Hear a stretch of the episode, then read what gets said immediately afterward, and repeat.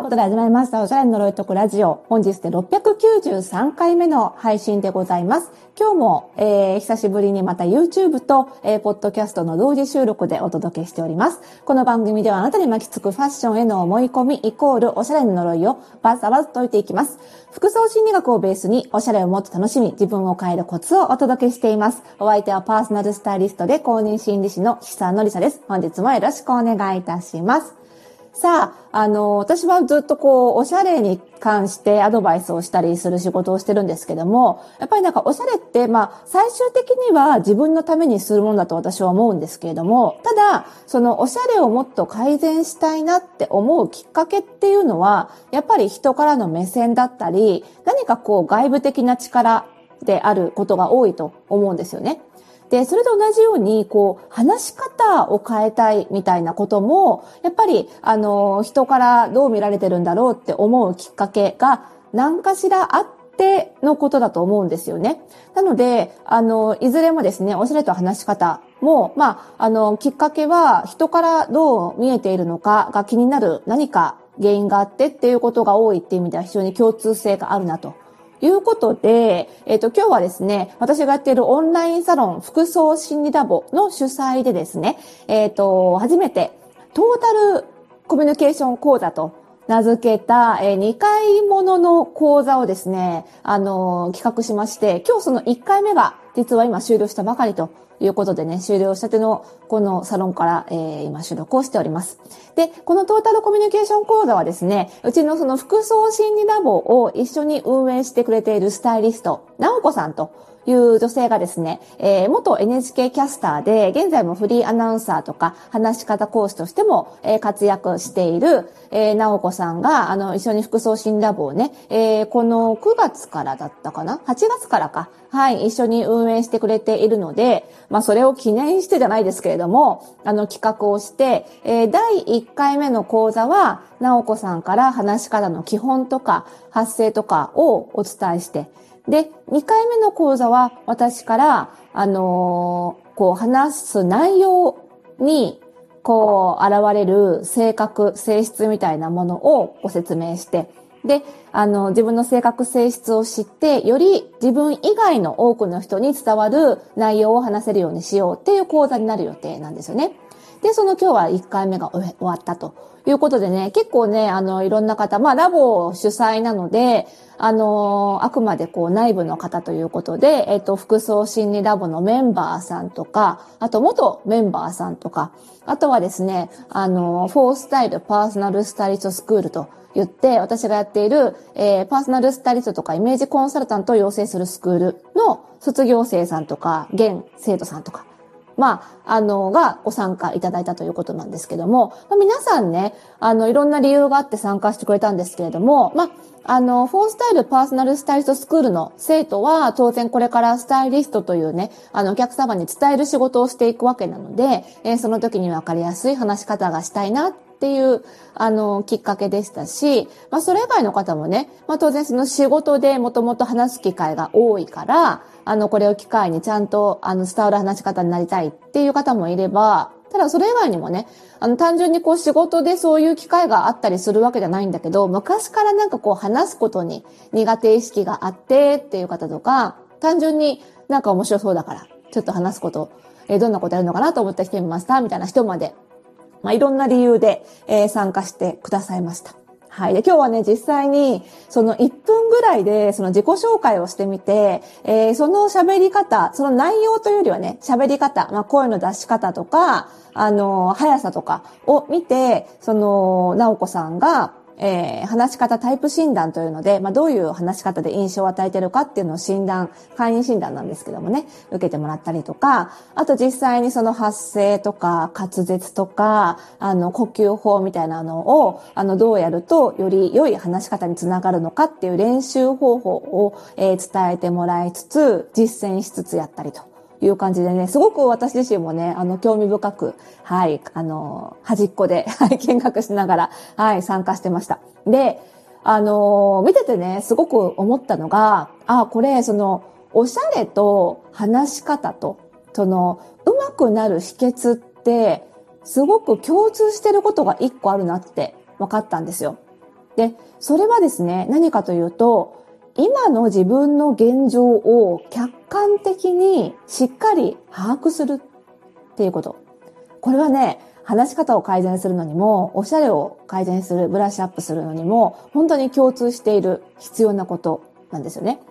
で、話し方で結構よくあるのが、その、今はスマホなんかで簡単に録音できたり、動画撮れたりしますよね。で、こう自分が喋ってる様子を録画して、録画録音してみて、聞いたときに、自分がいつも聞いてる自分の声とは全然違ってびっくりしちゃう。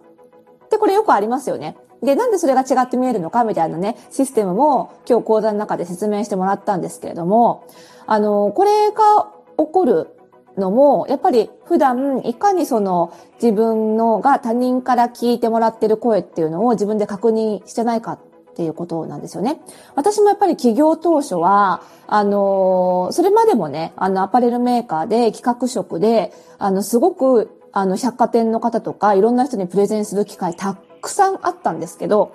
実はそんなに、その客観的に録音、録画して見てみるってことやってこなかったんですよね。でもそれなりにまあ喋れちゃうっていうのもあって、で起業したんですけれども、やっぱりその本当に話すことがメインの仕事になってくると、やっぱりそれじゃいけないわけなので、あの、いろいろ録画してみたりとか、その講演会、録画していただいたものをね、送ってもらったりとか、あの、テレビに出るようになってからも、ちょっと自分で事前にチェックしたりとかするようになったんですけど、やっぱり当初は、全然自分の認識してる声と自分の本当の声が違ったので、すごくびっくりしました。だけど、その、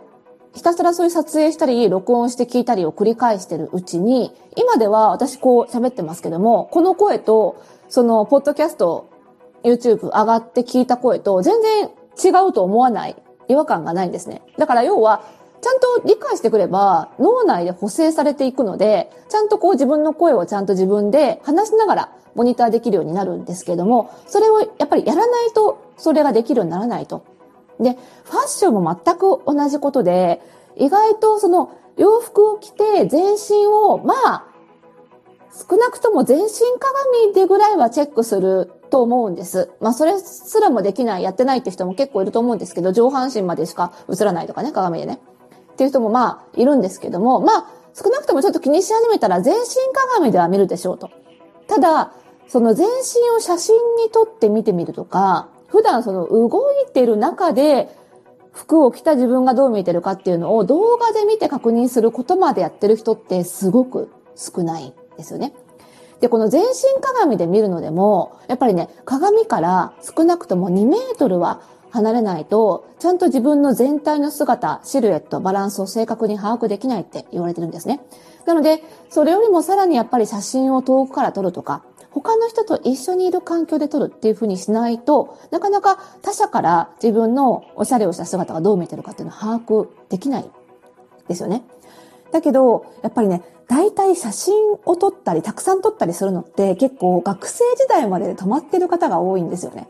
大人になってからたくさん自分の写真、全身写真を撮る、撮ってるって人ってあんまりいないと思うんですよ。そうすると、やっぱりね、自分の体、体型ってこんな感じかな？これぐらいのサイズかな？自分ってこう見えてるのかな？っていう自分のボディイメージみたいなものが、そのたくさん写真を撮っていた時代で止まっちゃってる人が結構多いんですよね。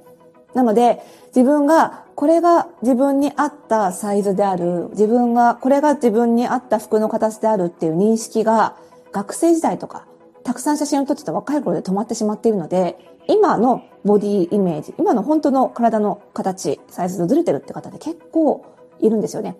だからまずはその今の自分のに現状を正確に認識しなければ、自分の理想の